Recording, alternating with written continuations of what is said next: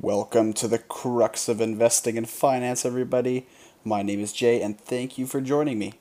I just want to thank each and every one of you for listening. It means a lot to me. If you haven't already, please follow our Instagram at Investonomics Education and our Facebook page at Investonomics. So please sit back, relax, and hope you can learn something new. Before we dive in today, I just want to say that this is a primarily video-based show. So for to get the full experience, you should go to Investonomics YouTube channel, like and subscribe to the channel, and you can follow the video there for a nice visual representation of what I'm going to be talking about. Welcome back everybody for another weekly lecture, and this week we're going to be covering portfolio diversification.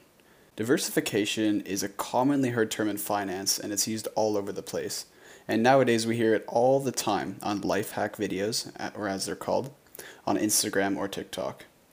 Today we're going to straighten out exactly what it means and how we're going to use it for your personal finance to better it. And make sure that we know the difference between the TikTok version and the real version. So it's an enormous concept overall, especially in regard to hedge funds and pension funds which constantly are working to master the art of diversification. And this means they're going to keep working to make it better. So, when it's used properly and efficiently, diversifying can help to limit volatility or risk, as we've talked about, in a long term portfolio without having a large effect on the return. And again, this comes back to the Markowitz from the first finance video. So the main idea is that if volatility is minimized, swings in the market will not wipe out much of the gains, which will compound over time as they're kept. This leads to an exponentially larger nest egg in a few decades. So the key is that it can be fine-tuned in order to eliminate certain market risk factors that affect performance of the long-term portfolio. And this is key, we'll see in a second here. Diversification in its simplest terms is selecting securities such as bonds, stocks, ETFs, short-term investments, and TIPS, as we'll see this later. This is very important, in order to minimize the overall risk. So there's four specific market conditions that we need to diversify for accordingly. And there's four categories here. So I'll make a nice little diagram here to make it a little bit simpler to follow. So the four that we're going to be talking about here include rising growth or an expansion in the economy, rising inflation, which is increase in printed money, falling growth or like a falling in um, GDP, and falling inflation is also known as deflation. And right now we're actually in a rising inflation period with COVID-19. So the rising growth sector involves gold and commodities that are good in this type of environment, stocks and ETFs, as well as corporate bonds. When there's falling growth, government bonds do well, and TIPS, or inflation-linked uh, securities, do well as well. Now, for rising inflation, like we're in right now, gold and commodities do very well, and the TIPS again. And when there's falling inflation or deflation, it's government bonds and stocks and ETFs. So TIPS are very similar to bonds. It is an acronym for Treasury Inflation Protected Securities. Normal bond yields suffer due to inflation normally, but TIPS incorporates it so that the yield of the bond is unaffected. And this is really important because we don't want to pay for the inflation. Stocks, as it's commonly known and is pointed out by quite a few number of hedge fund uh, people, is are four times more risky than index funds or bonds. This means that individual stocks should be a small proportion of your portfolio. Overall, it's a balancing act though. Too, too conservative of a portfolio, which means less risk, means your nest egg may not grow enough to overcome inflation over time, but too aggressive or too risky may subject you to too much volatility and wipe out your returns as well. So we need to be right somewhere in the middle between too conservative and too aggressive to have a growing portfolio.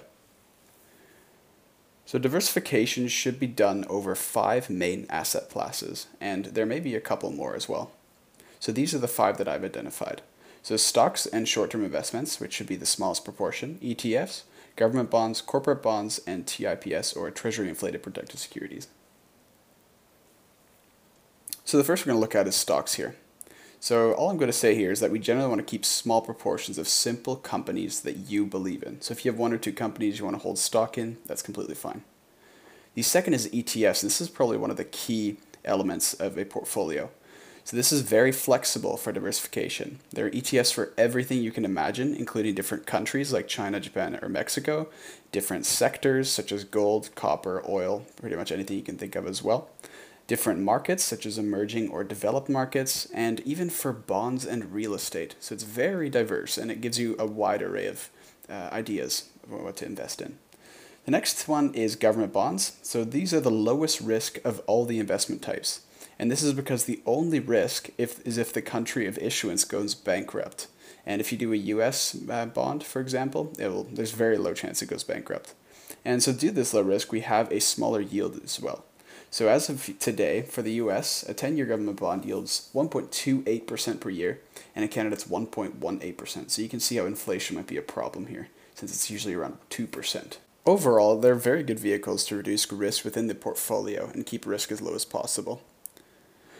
Corporate bonds, on the other hand, is the next asset class, and they're very similar to government bonds in what they are, but they are for individual companies instead of the government. So they're essentially an IOU, which means the company owes you money, and it's to aid in funding, and they're generally higher risk than government bonds.